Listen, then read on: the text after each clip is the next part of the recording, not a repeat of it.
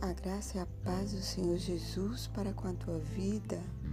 Meditemos no Salmo de número 14. Os tolos pensam assim: para mim, Deus não tem importância. Todos os corruptos e as coisas que eles fazem são nojentas. Não há uma só pessoa que faça o bem.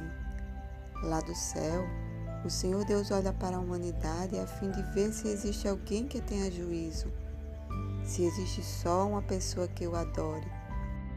Mas todos se desviaram do caminho certo e são igualmente corruptos.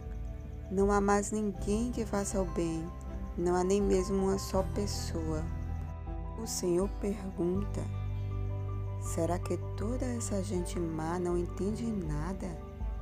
Eles vivem explorando o meu povo e não oram a mim. Mas eles vão tremer de medo, porque Deus está do lado daqueles que lhe obedecem. Os maus fazem com que fracassem as esperanças do necessitado mas estes são protegidos pelo Senhor. Queira Deus que de Jerusalém venha a vitória para Israel. Como ficarão felizes e alegres os descendentes de Jacó, quando o Senhor fizer com que eles prosperem de novo.